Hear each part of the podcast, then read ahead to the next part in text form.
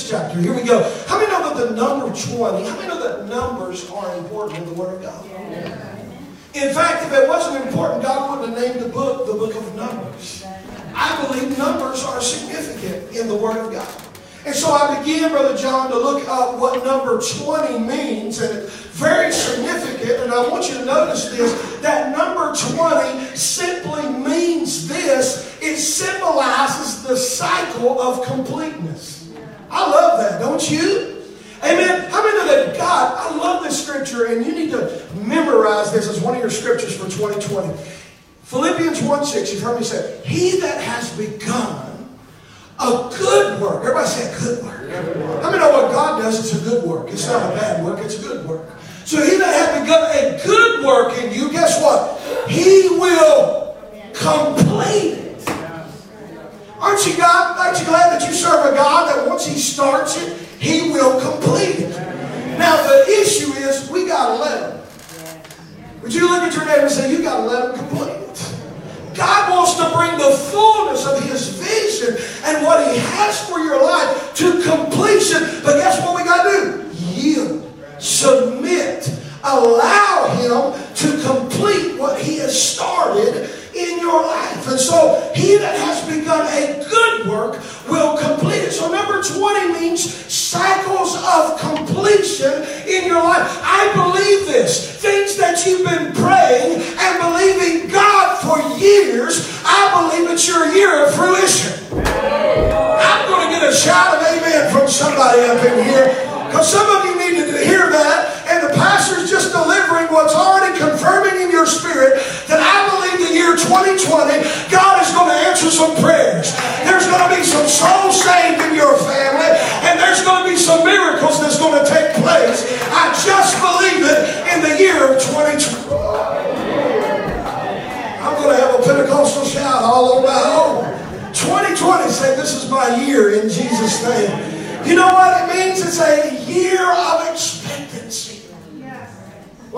greatest stories that I love to read in the book of Acts is when Peter came across the man that was uh, that was lame and and what before he said silver and gold. How many remember that story? Silver and gold have I none, but such as I have I give unto thee. In the name of Jesus, rise up and walk. How many remember that story? But the Word of God said before uh, Peter said that, the, the, the, the man said that he was expected to receive something. Can I say, can I say this? If we're going to see what God, you and I have been praying for in our lives, you must have the attitude of expectancy.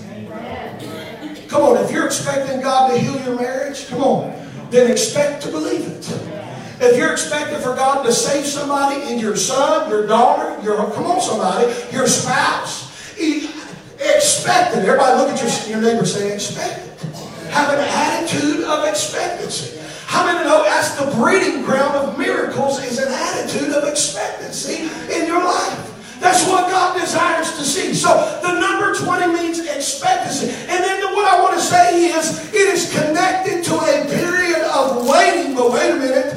It's of labor or suffering that is compared to a trial and then it is rewarded. All you ladies that have birthed children, lift up your hands. Lift up your hands real high. Ladies, they don't call it labor for nothing. Can I get an amen?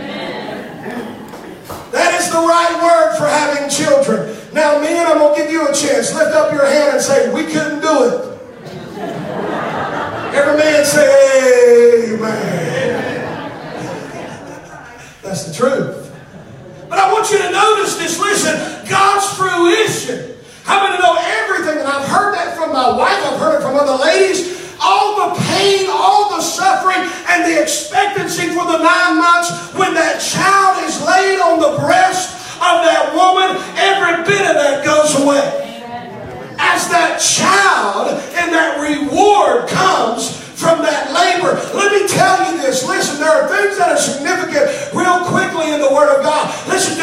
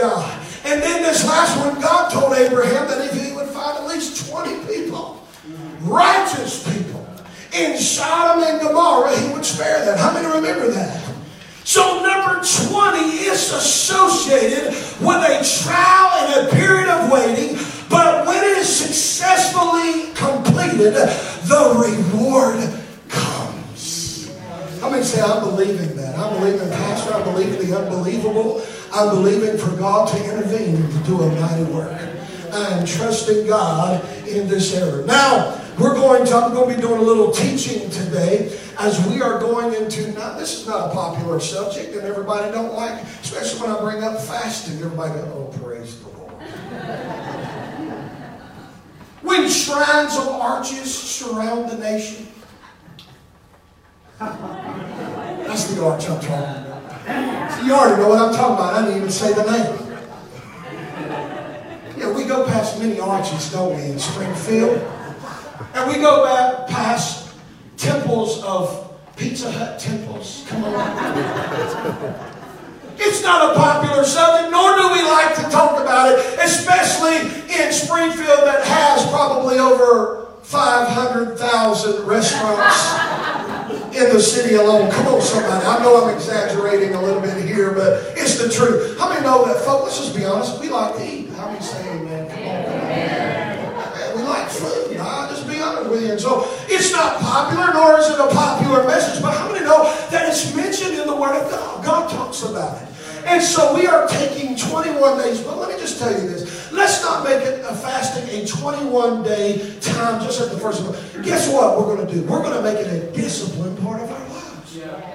Now listen, this is what I want to tell you. Now everybody's got their fasting paper. Everybody got it right there. Lift it up for me. I'm not going to preach about that today. That is for you. I want you to go home. I want you to look at it. I want you to study it. But I want you to notice something. I'm not going to be preaching on this today, but these are the two focuses that God has given me uh, as, as the pastor of this church for where are we going. I usually have a theme or God, I pray for a theme of the church of 2020. And so the two things that God has given me in the middle of the first page in our biblical fasting folks in 2020, we are focused, 2020, we hear that a lot, on Him. Look at what it says in Micah 7 7. Isn't that good? But as for me, I will, here it is, look to the Lord. Come on, how many know, Brother John, that the devil is trying to get our eyesight off of Jesus right now? How many know the enemy is working overtime in our world, Brother Don, and in our families to get our focus off on the Lord? He is using, how many know he's pulling out all the stops and the distractions to pull us aside from keeping our eyes on Jesus? How many love that old song, Turn Your Eyes Upon Jesus? It doesn't matter what has happened in your life. Keep, up, keep your eyes on Jesus. You have went through hell and high water in your marriage. Keep your eyes on Jesus. Your finances don't look good. Keep your eyes on Jesus. Your son or daughter's on drugs. Keep your eyes on Jesus. What did Micah say? Listen, Micah is a picture of what's going on in America. I encourage you to read that minor prophet. It is a picture or a mirror of what's going on in the United States. And guess what he had to say? I will look to the Lord. I feel like telling you what God is speaking unto me. And I know this is not popular to tell you this, but listen, God is speaking unto your pastor right now. This thing is coming to a close.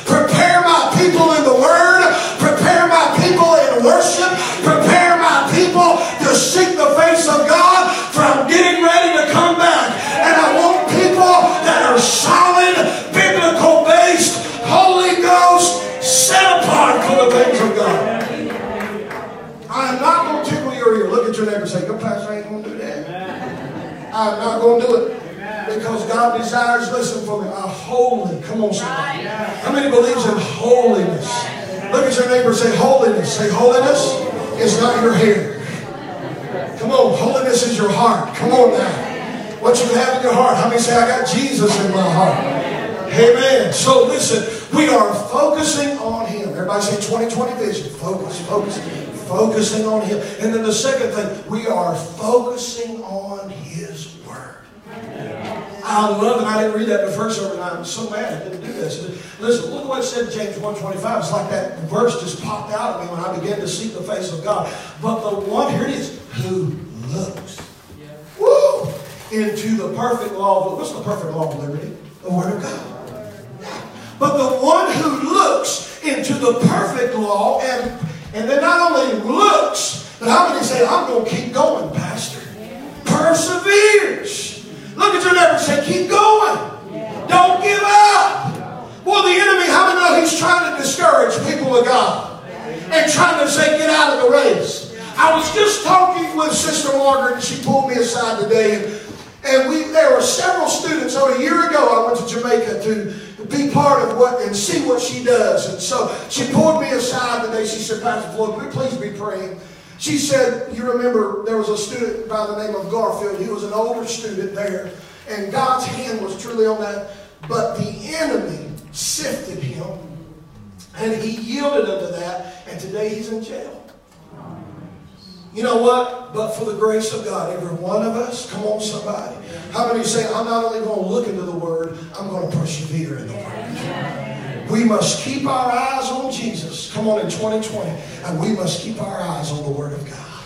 So guess what I'm going to do? Listen, look what it says. If I look and then I persevere, being no hearer, but uh, being just not a hearer who forgets, but a doer, guess what is going to happen to him? He will be blessed in his deeds.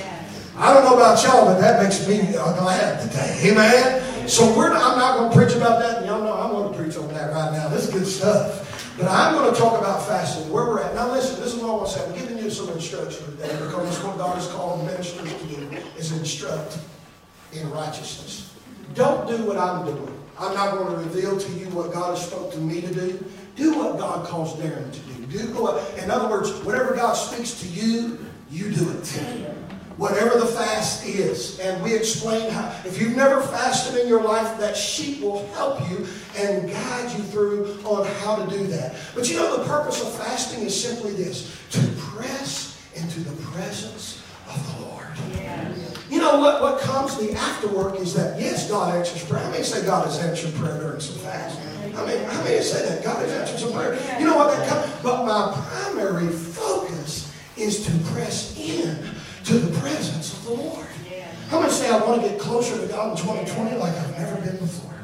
I really want to see him closer than I've never seen him and be intimate, more intimate with him than before. So Matthew chapter 6 goes into that. And so I want to tell you this then this morning that there is instruction in Matthew the sixth chapter. See, there are many misconceptions about fasting when I say that word. How many know when I say fasting, it's not pray fast?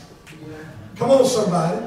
It is a, a, discipline that God has called us to do. So I want to properly define what biblical fasting. Now, now listen to me. If you feel like in this fasting that you need to stay away from technology, do that. If that's what God speaks to you about, then do it. But I want to tell you something. Everybody listen to me. That is not biblical fasting. I'm defining what biblical fasting is. If you want to add technology and take that away on the biblical fast, biblical fasting is simply this. If we're going to define it, what the Bible, how many know that's our book there? Amen? That's the rule of authority. The Bible's biblical fasting is refraining from food for a spiritual purpose. Amen? How many know that's not pleasant? It doesn't feel good to hear the rumbles of the stomach.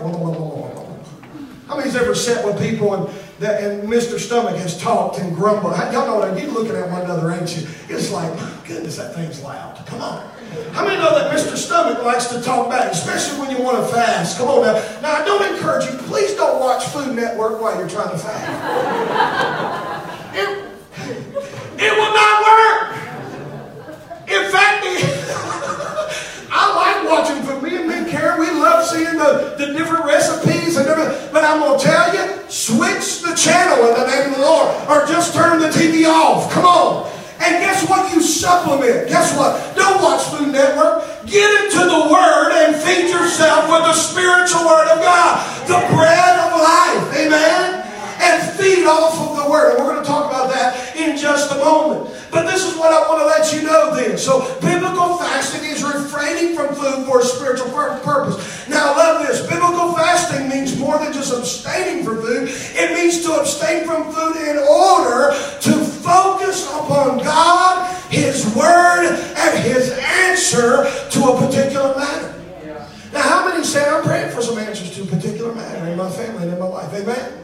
So we are believing God. So here, I, I, want to just get right into the meat of what I want to talk about. So let's look at Matthew the sixth chapter and look at verse 16. These are interesting words. Look what it says. Whenever you fast. Now, I, I didn't do this. We're not trying to make any money. I forgot to do this in the first service. We have about three books. This is an excellent book. Even a gal, I think she attends James River. She put this out a few years back. Was the ultimate guide to the Daniel fast. We got about three copies. We're not trying to make any money. We're just trying to pay for the book. There's three of them, I think, but this will be the third one on the ministry board back there. And so it's got a little clip in there if you want to buy one of these to help you in this process. Many say that resources help? Amen? And so this is a great resource that we want to make available for you. And so we want, look what it says again. Whenever you fast. And now, now let's think about that just for a moment. Whenever Jesus is saying whenever you fast, in other words, he didn't say if you fast. That's right. He said whenever you fast. Now, there's three things in Matthew the sixth chapter, if you'll look, there are three things that are required of the Christian. Whenever you give, whenever you pray, and whenever you fast. You know what was required for all of us? We're required to give. Come on, somebody. I didn't say it. Look at your neighbor and say, Floyd didn't say it. Come on now. Jesus said it. It's in red. Whenever you give, whenever, how many know we're expected to pray? Come on now. I'm gonna, just say this. This is a bold statement, I'm saying you cannot be a Christian and not pray. Come on now. I know that ain't popular, Brother Darren, but it's for real. Listen, I get this, I get married to this woman 22 years ago. It would not exist today if we didn't talk.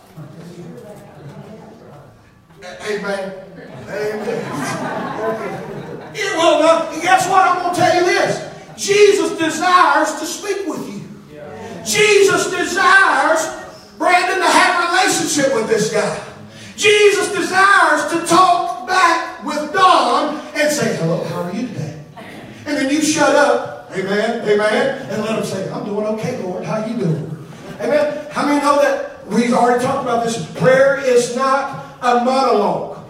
Prayer is a dialogue. We allow God, come on, to speak to us as well as us speaking to Him. Amen? And so God desires for that to be part of our lives. So He is saying, whenever, not if you'll fast. He's saying, not if you'll give, not if you'll pray, but He says this make disciplined fasting part of your life. Not just the 21 day fast that the church is calling a corporate fast to. Listen, take a day, whatever it is, take a meal. Oh, maybe God has called you, take a meal a week. Or, or, and guess what? This is what you do. Listen, this is what I'm trying to tell you what kind of what I do. Now listen, when the time comes, whenever you eat, whether it's 11.30 or 2 o'clock, whatever, whatever your meal is, guess what? Just don't go through your day without doing this. Guess, during your fasting time, You're replacing your meal with the Word of God.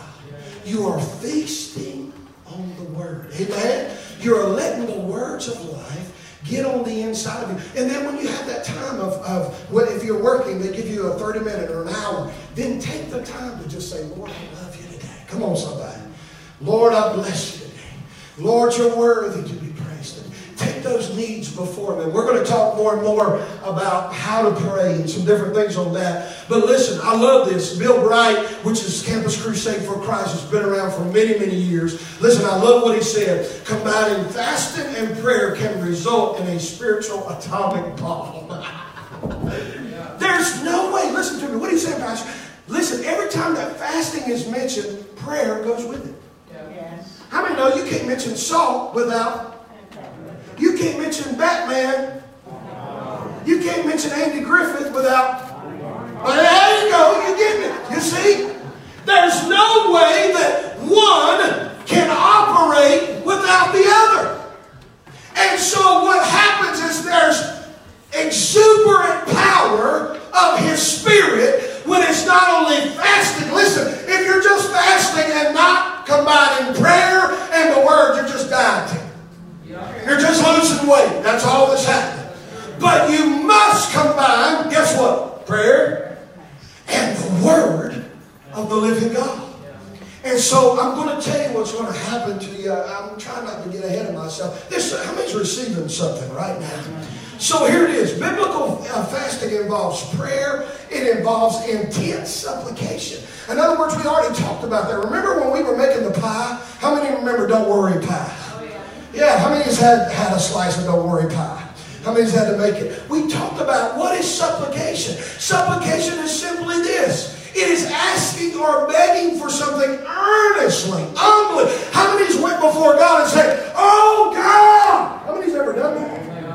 So God desires for us to do that. And then not only that, again, it is expected that we feed on the Word of God. Look at a couple chapters back. Look at Matthew, the fourth chapter. I want to take you there because guess what? Jesus fasted. Let me just go ahead and say that. Jesus fasted. In Matthew chapter 4, we see that. If you look a couple chapters back, you'll see that. Look what it says in verse 1. then Jesus was led up by the devil into the wilderness. Thank you for a couple people that were recognizing your scripture. Jesus was led up by the what? The Spirit. Amen. How many know that's important? Into the wilderness to be what? Tempted by the devil. And after what? Fasting 40 days and 40 nights. Guess what? He was, look at your neighbor and say, you'd be hungry too. Now listen, there's only two people in the Word of God, the entirety, and I encourage you, listen, man use this is a superhuman fast. I haven't heard a whole lot. I mean, you may know more about that than I do. But there's only two individuals that has fasted 40 days, 40 nights. That's Jesus and that's Moses. And let me tell you where Moses was at. He was on top of Mount Sinai. And guess where he's at? In the presence of God. You know why he was sustained? God sustained him. Come on, somebody. I can't help but think of Gail. Guess what? There's no more pain. She is sustained in the presence of God. New blood. Come on, somebody. When you're in the presence of God, you don't need anything else. He is your all in all. He is your everything. And so again, Moses could be sustained as the Ten Commandments were given on top of the Mount Sinai for 40 days and 40 nights. And we know this Jesus was fully God, but yet he was fully man. So yet he was sustained by the Father for those 40 days and 40 nights. And then notice this, he was hungry. Oh, you're going to be hungry. If you do whatever God speaks to you to do about, I'm going to tell you, even, I'm just going to be real with you, the most nastiest food that you've never wanted to try, it'll come up as a temptation for you. Come on, son. I just tell you, the enemy will put in front of you. If you don't like guacamole, you'll be dripping down with guacamole. Oh, Lord, I got to have some guacamole. Come on. I'm telling you, whatever the way the enemy, come on, I'm just telling you, the enemy is sly. And he wants you to break that covenant that you're making with God of some things that you're trying to pull away from, this carnality, this flesh, to get it. He don't want you to get into the presence of God. He don't want you to get in your word like never before. Because guess what? You become more of a threat against his kingdom and what he's trying to do against your family and you. Come on, somebody. So this is what I want to tell you. Encourage yourself to stay in what God has called you to. Feed yourself on the Word. Look what Jesus did. He did feed himself on the Word. Look what verse 2 said. After fasting four days and 40 nights, he was hungry. And the tempter, everybody said the devil. He came and said unto him, if now, this is powerful. What did he say? If you are the Son of God. Now, I want you to know this because every one of us can say right here the enemy does this to us all in the time of temptation. What does he challenge us? He says, if you're a Christian, if you say who you say you are, I mean, no, he came against the identity of Christ. And he will always come against your identity and who you are with Jesus Christ. And guess what you need to answer? I am a son and a daughter of the Most High God. I know who I am. Come on, Timothy, Paul said to Timothy, I know in whom I have believed and am persuaded that he is able to keep that which I have committed. You got to tell the devil every day, I know who I am in Jesus'. So he challenged Jesus, if you are the Son of God, then turn these stones and turn them into bread. Even a stone. Come on, somebody. That's the way the devil, the devil will make you look at a stone and say, and start slobbering. Come on. You can be that, huh? Can you imagine? I can imagine 40 days and 40 nights in my own time. But guess what Jesus did? And guess what it is for us? He's exemplifying how we defeat the enemy. How many know he had the power to call down ten thousands of legions of angels to spare him in that moment? But guess what he was thinking about? Me and you. Oh, I feel like praising him right now because he knew he was on his way to the cross.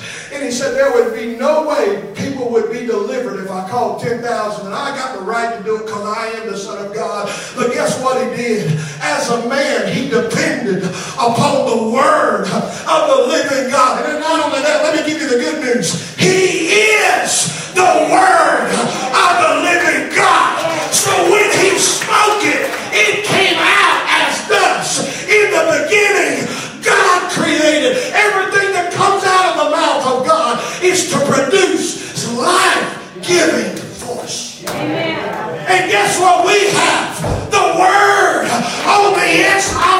inside. I feel like shouting.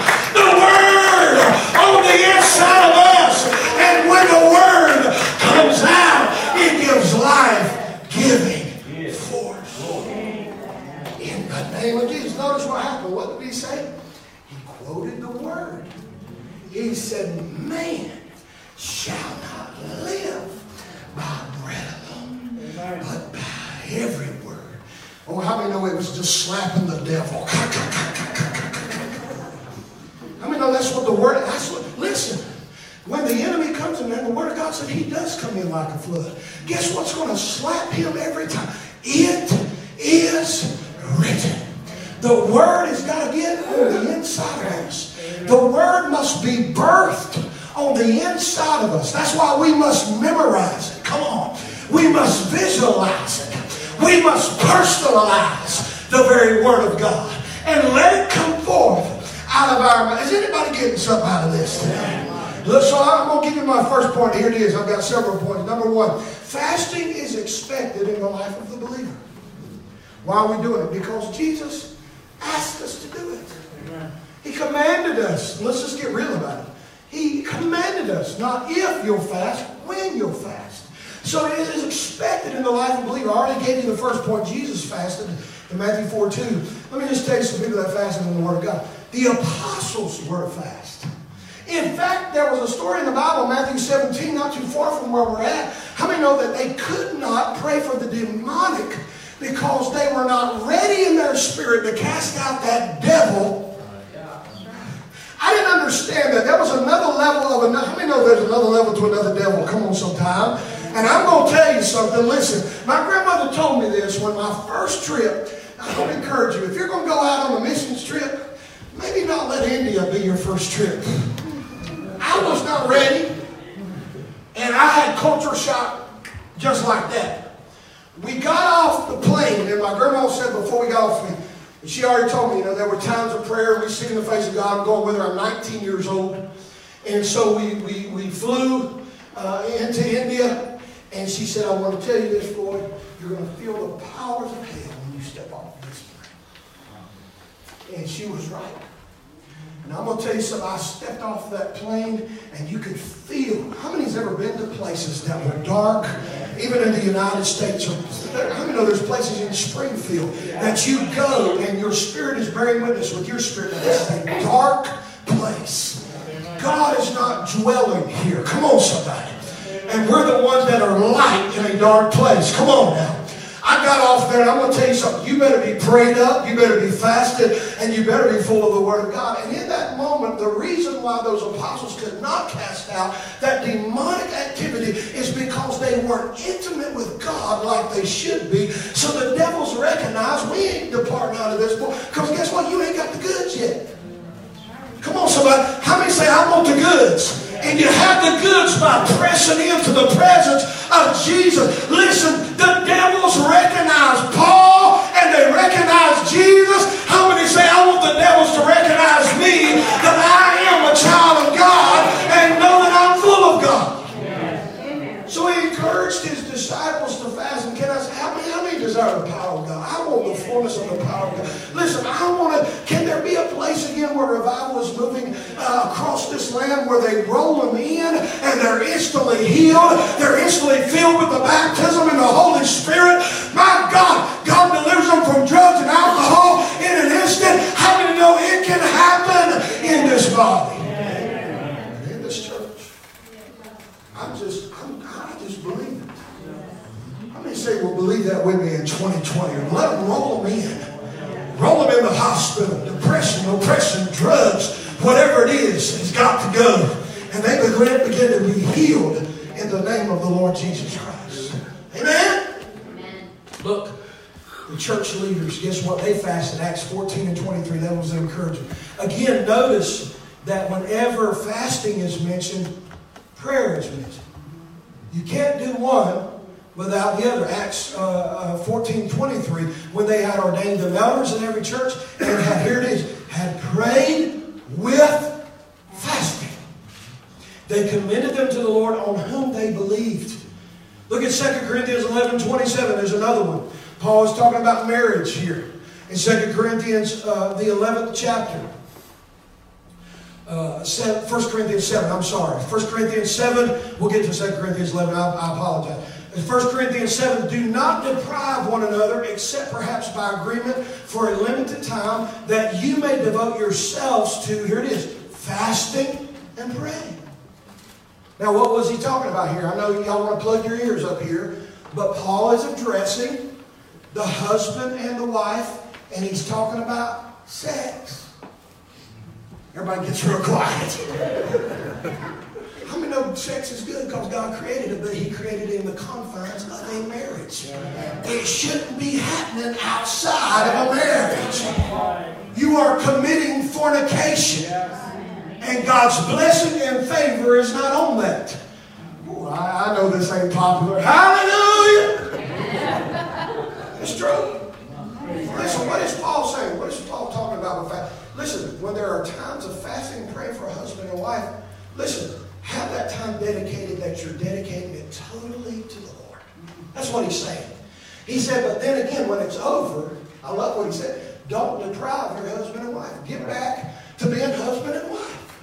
And enjoy one another. Amen? I mean, that's a godly thing. Amen? Well, I'm going to shout amen all by myself. My wife's like, keep going, Troy, keep going. Let me keep going. Listen to me. You know what? Paul fasted often. Now that's where we go in, in 2 Corinthians 11. He said in weariness, verse 27, in weariness, painfulness, watchings often, hunger and thirst, in fastings often. He said that was part of my discipline. It was part of what my worship was unto the Lord. The second point that I want to make I got to hurry. Fasting is to be done without notice. Pastor, what in the world are you talking about? You know what? The Word of God goes here in Matthew, the sixth chapter, and it says something like this. Listen. The Pharisees and those that wanted to fast, guess what? They wanted to create their face for everybody to see. How many know when you see? How many know what I'm talking about when you see people? They disfigure their, their faces because they want you to ask them what is wrong. Yeah. How many know there are people just like that?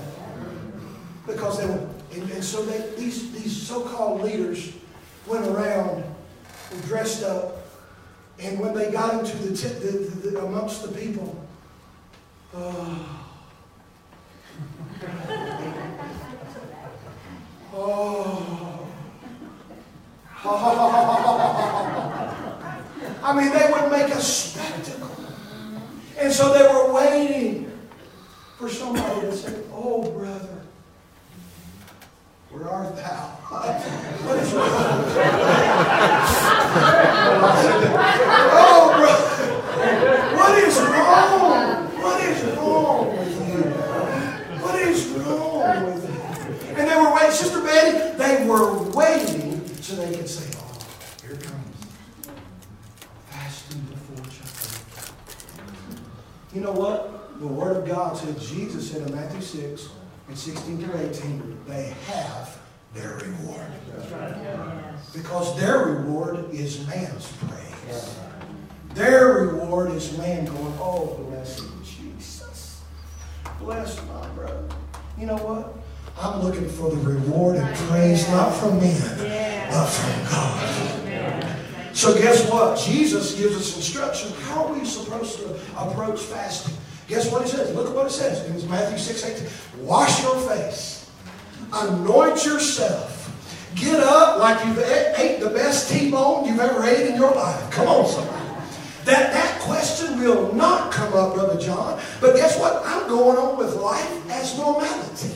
I'm living life as normal. Nothing changes from today of corporately fasting in church of what God has called this pastor, what God's called you to do in the fast. Guess what? I'm not going to let everybody else know. That's my time that is private between me and the Father. And then look what he said. Those that has done this in secret, I will reward you openly. Wow. So this is where fasting in the right way, look at what comes. The blessing and the favor of God. Number three, real quickly. Fasting is to be done to God alone. It's not for Pastor Floyd. It's not for the 21 day fast. He is the object and the person of our worship. So I'm going to do it to Him and to Him alone. Amen? And then number four, fasting in the right way has its reward. His reward is greater than the recognition of man. Glory to God. In fact, the, you can just write this down. You don't have to look here. Psalm 42, I believe that the psalmist here was some fasting and praying. He said something like this. He said, As the deer pants after the water, so does my soul long after. How many say this? In 2020, I want to long for more of God, more of His presence less of me and more of Jesus. Look what he says else in Psalm 42. He says this in verse 2 My soul thirsts for God, for the living God. When shall I come and appear before God? He said, My tears have been my meat day and night while they continue. He's talking about the world saying to me, Where is your God? But look at verse 7. That's why I believe there was some time of praying and fasting. He says this deep calls See, I'm going to tell you, when you're in that intimate, you pull away carnality or flesh. Everybody picture yourself say flesh. When you push away flesh and food and the things of this world and technology and all those things and get into the presence of God, guess what happens? Your spirit calls into the spirit of God. And I'm going to tell you, deep, that's what the psalmist said. I wish I could, I don't think we can fully understand that, but deep.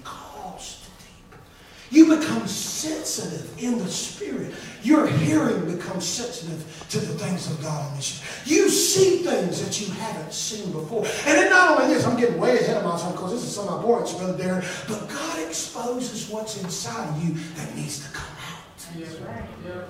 And that's not pleasant, but it's necessary.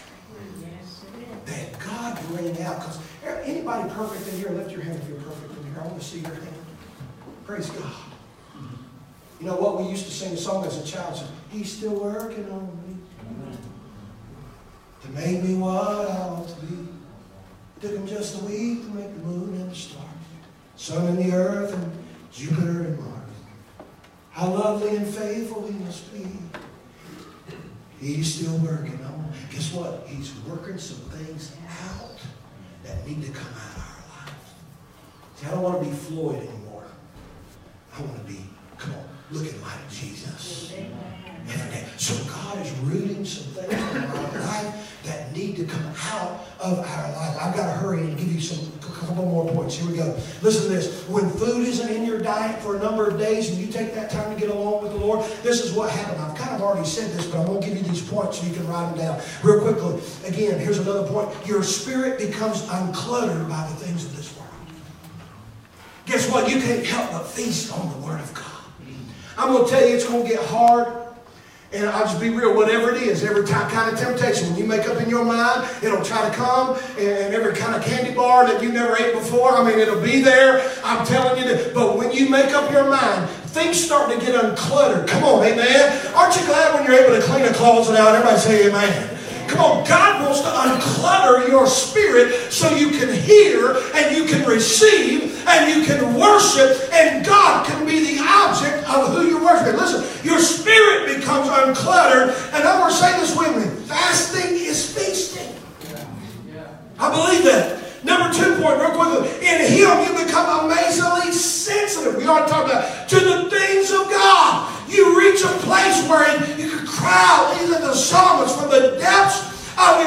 So the word intimacy takes on a new meaning. Into me, see. I'm into Him. Come on, somebody. I said I'm into Him. That's where God wants you to get, is into Him. That's intimacy. Third thing is this. Here we already said this. Fasting reveals the things that control us. Uh, I'll say sometimes it may not necessarily we think is sin, but we realize God's saying, no, it's that little thing. It's the little foxes that's spoiling the vine that you've allowed for so long. How many know, I know this ain't pleasant. A lot of us, when we, I don't take baths a lot, but a lot of ladies, a lot, maybe you gentlemen do that too. But you notice one thing that gets clogged up if you don't clean out is hair in the drain. Come on now. And if you don't clean that drain out, I mean, it will continually clog up from that water to drain properly. Can I tell you this? There are some things that need to be uncluttered and unclogged in your life, and the Lord wants to speak to you about that. Is that separated? See, it, what's the definition, Pastor, of an idol? Is anything that separates you from God. You need to remove it. If it takes the place of God, it needs to be removed out of our life. How many say, Lord, unclutter my spirit? Yeah. Let me lift your hand and say, Pastor, I want the Lord to unclutter my spirit. Yeah. If you'll be patient during this time, the Lord will reveal some things to unclutter your spirit and to get you ready for what God wants to do for you in this year. I've got, I'm almost finished. I, we're almost there. This is, so that's number three. And then I love this. I, I want to point this out. Fasting creates a longing for our lover. Now listen, I want to tell you something. Look at me. I love having this woman starting this year in this service. I've missed her being in the services. I'll do anything for this woman of God. I'll stand in front of a freight line for her. But I want to tell you who takes precedence over her. His name is Jesus. Amen. And I want Karen to say the same thing. Maybe I, you know what? I, see, I burst fire on her today. I want to tell you something. After the first service, I went back. You know, I'm kind of drained from the first service a little bit and trying to get my, my strength back up. And I'm in my office. And right there where my desk is, she don't want me to say this, but I'm going to say it because it just did something in me. I mean, you know, when I'm talking about fasting creates a longing for your lover. And so I had a little love note on my desk today.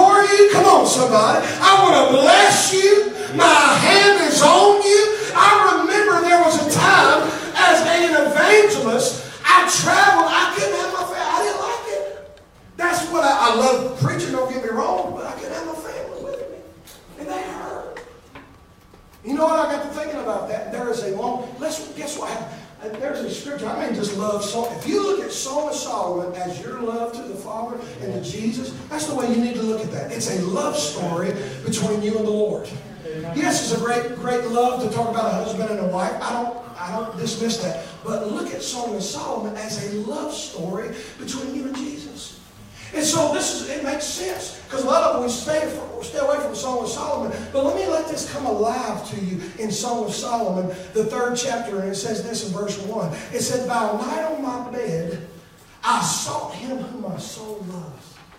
I was searching. Whom, my, my, my lover, I was searching for my lover. Look what it says. I sought him, but I found him not. I was longing for him. I will rise now, verse 2, and go about the city in the streets and in the broadways, and I will seek him whom my soul loveth. And it says this I sought him and I still didn't find him. The watchmen that go about the city found me to whom I said, Did you see him whom my soul loveth? And I love verse 4. Here it is, guys. Oh, this is so good. It was but a little that I passed from them, and I found him whom my soul loves. And I, I held him and would not let him go. Somebody better get a hold of that and say, That's me and Jesus. Come on now. How many say, I held him and I would not, I'm not letting go of Jesus? It's a love story. That's the love story. So fasting, what it does too, it creates a longing. Real quickly, Matt, help me on the because I'm just going to go through them. It's a preparation for his coming. I want to tell you this now. The Word of God, through John's disciples and the Word of God, remember the question was asked, will we fast? And the Pharisees fast. Why don't your disciples fast? And, and I'm paraphrasing. Jesus simply said this. Why do they have to fast if the bridegroom is with them? I mean, no, Jesus was physically in their presence, and he said they don't have to fast if the bridegroom is right there with them. Now, how many know that the bridegroom is with us in this room right now? I know that. But how many know that one day we're going to see him? Guess what? Amen. I can't wait for that day. But until then, guess what happens? It is a preparation Praise God. Real quickly, number C, it shows a mourning of his absence. Doesn't mean that he's left me. That's not what I'm talking about. I'm just simply saying, I'm praying like John the Baptist says. And guess what he said? Come quickly. Lord Jesus. How many say, come quickly? Lord Jesus. And then the last one. It is a sign of sorrow. Come on. For the sin of this world. If fasting does anything for us, guess what it does? It drives us to our knees to not only call out and ask for forgiveness for our own sins, it's to ask for forgiveness for our nation. Come on. And our churches. And to the blood of the people that we're with. Come on. It creates that for us. I want you to stand with me. How many has received something out of this sermon I know there's a few moments that we have, and Drew's going to just lead us into a little bit of worship. And I want you, everybody, to look at me right now. Guess what we're going to do here at Calvary on Sundays? We're going to resurrect the altar more than we ever have before. I believe, look, look at me. I don't believe in a piece of wood furniture. That's not what, if you're talking about an altar and thinking about a piece of wood, that is, you've missed it all. An altar is simply coming before the Lord as a body and yielding and bowing and humbling yourself before holy God. It was required in the Old Testament, and I'm going to tell you this, it's required in our lives. So this is what I want you to do. We've got a few moments. And if you're able, I know some of you aren't physically, and I understand that. I want us to create an altar before the Lord. If you want to kneel, kneel. If you want to stand, stand. But whatever your need is in this house, I want you to come. And I want you to start out the first Sunday of January the 5th of 2020 at the altar of the Lord and just dedicate yourself as you go into this new year and consecrate yourself. And I say, Lord, and maybe some of you are still seeking on what you need to do for the fast. You haven't decided yet, but I believe that God's going to give you some answers to do that then today. So if you're here in this room and I have to sound my voice, I don't want to wait. Just go ahead, find me a place. Come on, get out of seat.